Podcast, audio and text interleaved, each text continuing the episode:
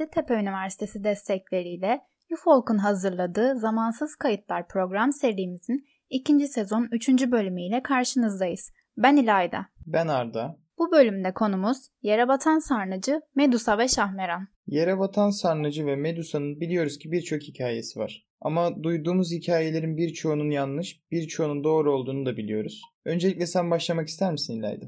Evet, söylediğin gibi bu konunun birçok hikayesi var Arda. Ben öncelikle Yerebatan Sarnıcı'ndan başlamak istiyorum. Ben Yerebatan Sarnıcı'nı gezmeye okulla beraber gitmiştim. Hepimizin bildiği gibi İstanbul'un en görkemli tarihsel yapılarından birisi olan Ayasofya'nın güneybatısında bulunuyor bu yer. Bizans imparatorlarından biri tarafından yaptırılan bu büyük yeraltı sarnıcı, suyun içinden yükselen ve sayısız gibi görülen mermer sütunlar sebebiyle halk arasında Yerebatan Sarayı olarak biliniyor. Bir diğer adı da Bazilika Sarnıcı. Çünkü sarnıcın bulunduğu yerde daha önce bir bazilika bulunuyormuş. Evet, bence de birçoğumuz yere batan sarnıcını gezmişizdir. Ben de İstanbul'a geldiğimde ilk gittiğim yerlerden biri olmuştu burası. Bu mimari yapıya bakarken sarnıcın bitiş noktasında oyma ve kabartmalar şeklinde yapılan tavus gözleriyle gözyaşı taşları bulunduğunu gördüm. E, gözyaşı taşlarının bir diğer adı da ağlayan sütun. Bunun nedeni ise sütunun nemli bir yapıya sahip olmasından dolayı ağlıyormuş görünümü vermesiymiş. Gözyaşı sütununun hemen arkasında ise dilek havuzu var. Sarnıcı gezerken gezi platformu üzerinde kendimi su üzerinde yürüyormuş gibi hissetmiştim. Gerçekten ben de öyle hissettim Arda. Şu an müze olarak kullanılsa bile zamanında su dağıtımı için kullanılırmış. Bizans döneminde bayağı büyük bir bölgeyi kapsadığı için o dönemki imparatorların ve diğer bölge sakinlerinin su ihtiyacı yere batan sarnıcından karşılanıyormuş.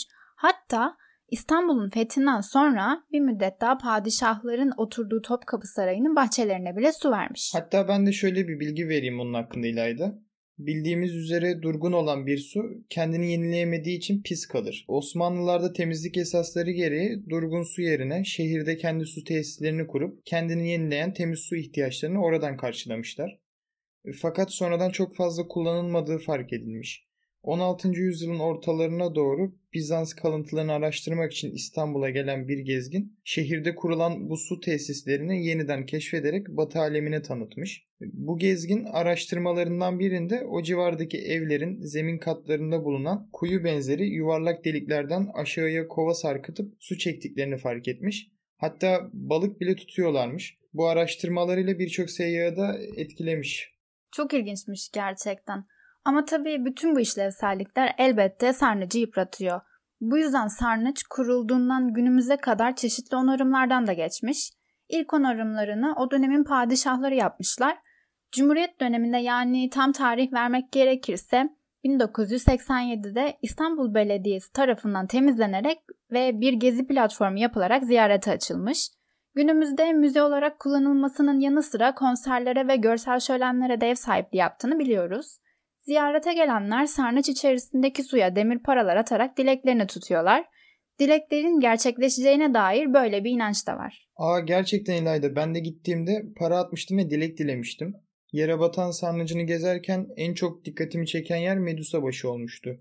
Sarnıçta iki tane Medusa başı heykeli var. Roma dönemi yapılan heykellerden bunlar. Fakat bu heykellerin hangi yapılardan alınıp buraya getirildiği bilinmiyor.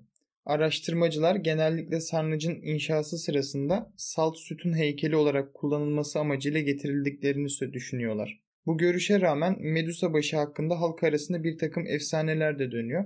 Bu efsaneleri biliyor musun İlayda? Tabii ki benim de bildiğim birkaç efsane var Arda. İlk önce Medusa'nın kim olduğundan bahsetmek istiyorum. Medusa, Yunan mitolojisinde yeraltı dünyasının üç dişi canavarlarından biri. Bu üç kız kardeşten yılan başlı Medusa kendisine bakanları taşa çevirme gücüne sahip. Bir görüşe göre o dönemde büyük yapılar ve özel yerleri korumak için gorgona resim ve heykelleri kullanılırdı. Ve sarnıçta ise Medusa başının konulması da bu yüzdendir. Hatta Arda buna çok benzer bir sembole Sicilya'da da rastladım. UFOLK'la beraber bir kültür programı için İtalya'ya gittiğimizde bize anlatılan hikayelerden biri de bu yöndeydi. Sicilya'da Medusa'nın başının etrafında Sicilya'nın 3 uç bölgesini temsil eden 3 tane bacak bulunuyor ve bu korkutucu sembol aynı Medusa'da olduğu gibi düşmanları korkutmak için kullanılırmış. Gördüğümüz gibi sadece bizim kültürümüzde değil, aynı zamanda başka kültürlerde de korunmak amaçlı bu sembol kullanılıyor. Sadece İtalya Türk kültüründe de değil Yunan mitolojisinde de böyle bir rivayete rastlanır ve bu hikaye bir aşk üçgeni nedeniyle ortaya çıkmış. Medusa uzun siyah gözleri, uzun saçları ve güzel vücudu ile övünen bir kızmış. Medusa Zeus'un oğlu olan Perseus'u seviyormuş. Bu arada Metis'in kızı olan Athena da Perseus'u seviyormuş ve Medusa'yı kıskandığı için saçlarını yılana çevirmiş ve artık Medusa'nın baktığı herkesi taşa dönüştürmesini sağlamış. Daha sonra Perseus Medusa'nın başını kesmiş ve onun bu gücünden yararlanarak pek çok düşmanını yendiği de söyleniyor. Buna dayanarak Medusa başı Bizans'ta kılıç kabzalarına işlenirmiş. Bakanların da taş kesilmemesi için sütunlara ters olarak yerleştirilirmiş. Benim bildiğim bir diğer rivayete göre de Medusa aynaya bakıp kendisini taşı çevirmiş. Bu yüzden buradaki heykeli yapan heykeltıraş ışığın yansıma açılarına göre Medusa'yı üç ayrı konumda yapmıştı. Yunan mitolojisinde Medusa'ya benzerlik gösteren Şahmeran'dan biraz bahsetmek istiyorum. Şahmeran bildiğimiz üzere Mersin, Tarsus'ta yaşayan genç ve güzel bir kadınmış. Yedi katlı bir mağarada meran yılanlarıyla beraber yaşadığı söyleniyor.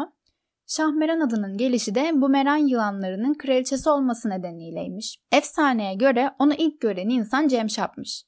Cemşap ve arkadaşları bir gün bal toplamak için bu mağaraya gidiyorlar.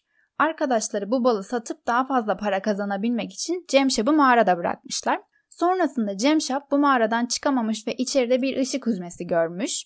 Eline bıçağını alıp bu huzmeye doğru ilerlerken bıçağın yansımasından hayatında hiç görmediği kadar güzel bir bahçe görmüş.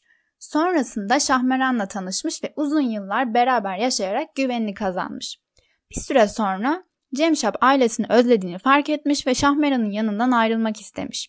Şahmeran da yerini kimseye söylemeyeceğini söz verirse gitmesine izin vereceğini söylemiş. Yıllar sonra ülkenin padişahı hastalanmış ve veziri iyileşmesi için tek çarenin Şahmeran'ın etini yemek olduğunu söylemiş. Ve bir yerden Cemşap'ın Şahmeran'ın yerini bildiğini öğrenmişler ve Şahmeran'ın yerini zorla öğrenmişler. Sonrasında Cemşap Şahmeran'a gitmiş. Şahmeran da ona demiş ki beni toprak çanakta kaynatıp suyumu vezire içir, etimi de padişaha yedir.